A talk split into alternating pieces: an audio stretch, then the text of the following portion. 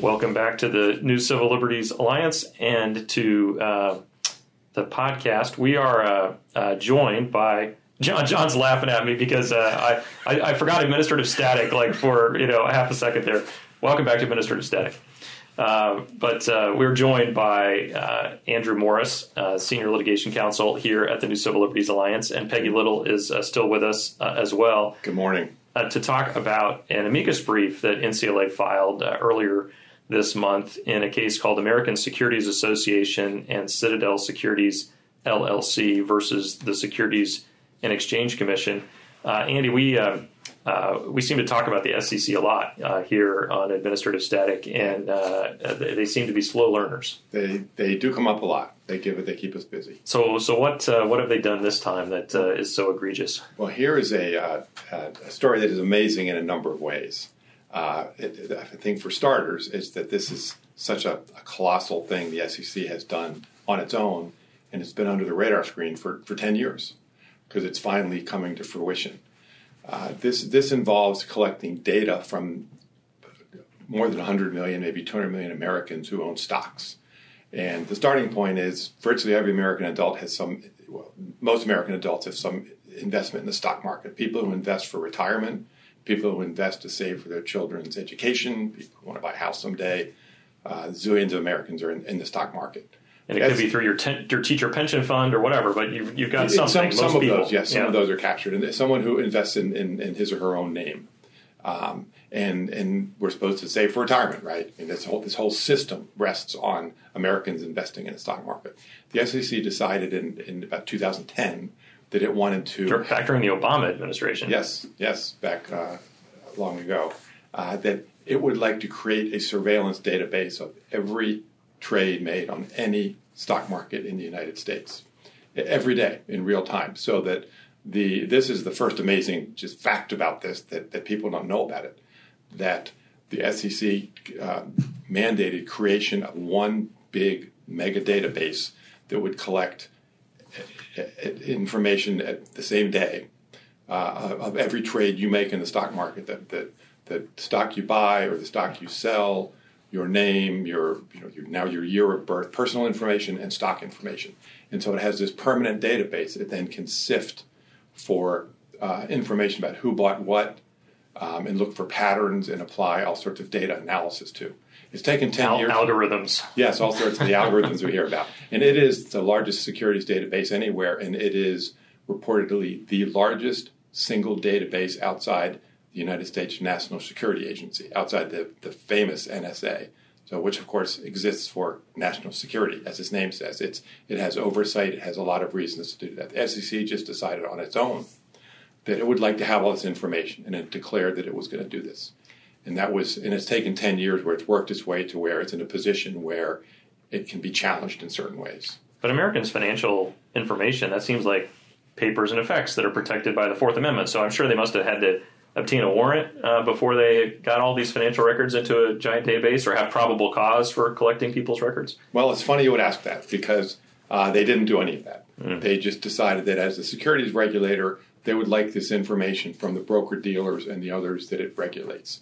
And, and as, as you indicate, there is a 200 year history that if and a lot of a lot of law and, and, and uh, generations of of uh, Supreme Court cases that say that if the government wants to obtain private information from someone, private papers, which goes back to the founders, uh, and similar information, it needs to go through some form of legal process, which usually means have some reason to suspect that the person whose information and papers it is did something wrong, and then go to a court or go through a similar process and get permission. Right, you can't just create a giant database and then do a dragnet operation right. to find Correct. potential illegality. You, That's you, not the way it works in this country. You can't just say, I think we'll just collect everybody's information as we go along, and then we'll kind of sort through it and see if somebody did something wrong. So, so your, your point is, is one of the biggest, but not the only, constitutional problems with it is rather than have you know, what we call individualized suspicion, reason to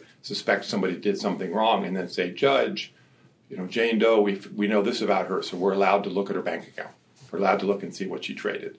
Uh, they just said, you know, it's a lot easier if we just collect everybody's information because somebody in there did something wrong. So let's get more than 100 million people's information, and we can have a team that kind of u- applies methods that are used in the financial world to look for certain patterns, look at, uh, you know, in this day and age, look at people we don't like. We now have, we can see, uh, you know, this Morris guy is on the wrong side of the administration. Let's look and see what he's traded. So it raises a lot of issues. And, and, and Peggy was in on this early, and she's, she's, um, she's cataloged kind of all the issues and can't get into them in a Well, I- uh, a, a one uh, one brief or even a one day Yeah. uh, podcast. Well, I was going to ask you, Peggy, though, that this sounds very expensive. So Congress must have had to appropriate a lot of money in order to pay for this uh, database. Is, is that how it's being paid for from, from Congress appropriations? Oh, no, no, no. The SEC thinks it has taxation power. And um, so that's not only is there no law from Congress saying to the SEC, we want you to create this database, which, number one, I don't think Congress would pass in the first place. Number two, even if it did, it would be held invalid on Fourth Amendment and First Amendment and other um, um, Bill of Rights for other Bill of Rights reasons. But the SEC has self appropriated the funds by leaning on the uh, um, self regulatory organizations such as FINRA, and there are about 20, 25 of these organizations, to finance this to the tune of billions of dollars. Out- outside of the congressional appropriations process. exactly. It's this is self appropriation. It's misappropriation. Uh, the agencies do not have the power to create contracts for which there is not an existing congressional appropriation. This violates so many doctrines that it, it really, as Andy said, it, it's, it boggles your mind how big this is and how secretive it has been and how, what an intrusion it is on Americans' uh, privacy and their uh, Fourth Amendment protections, and as well as their protections under the First Amendment for their associations. So we have unwarranted searches, we have unlegislated taxes.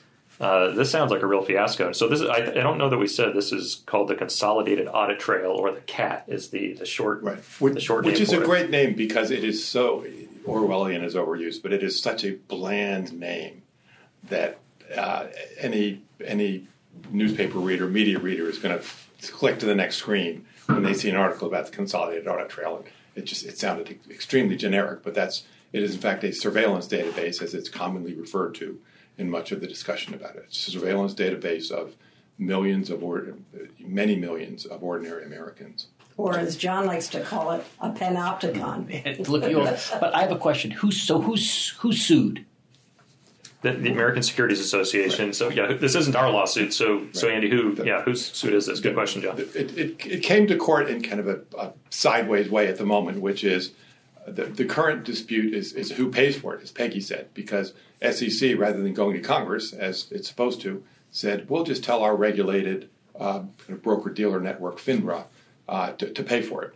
And, and there's a dispute between kind of two factions, basically, to, to, to, summarize about who's going to pay for it. The, there's more or less a broker dealer side and a uh, self-regulatory organization uh, stock exchange side, and they're tussling about what's fair allocation of payment. And so they brought they brought a, a funding dispute to the court, and through that funding dispute, uh, uh, one side has has explained to the court, well, in fact, the whole thing is illegal from the start. And so that's where we have jumped in and we've been uh, explained in more detail why the whole shebang was illegal, root and branch, uh, from the start. So that, that's why it's in court now on a petition challenging the funding, which, as Peggy said, is extremely, uh, extremely expensive.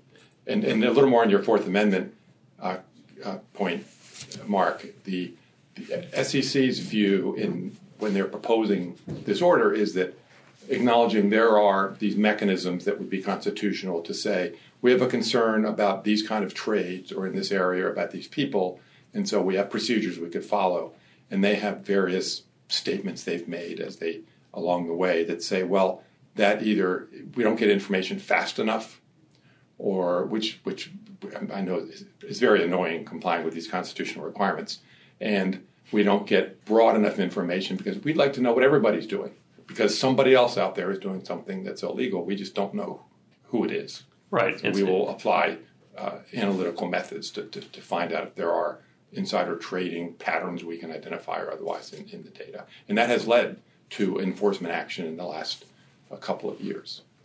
So I think a lot of this happened as a result of the flash crash that had occurred uh, back short, shortly before 2010. I forget exactly when right. it when it occurred. And Early the SEC, okay, and the SEC didn't have instant sort of uh, transparency into what had happened. It took them a while to figure it out and, and, kind of untie the whole thing. And they thought, ah, it would be so much easier if we could just instantly look at, at what happened with people, all the trades that people made. Yes, that is right. There seems to be, I'm not a markets expert by any means, but there seems to be uh, consensus among uh, knowledgeable market experts, and in fact, it's in some of the early SEC language that to to assess the flash crash, that was driven by a small layer of uh, high volume professional traders, but not, not necessarily not, doing anything illegal.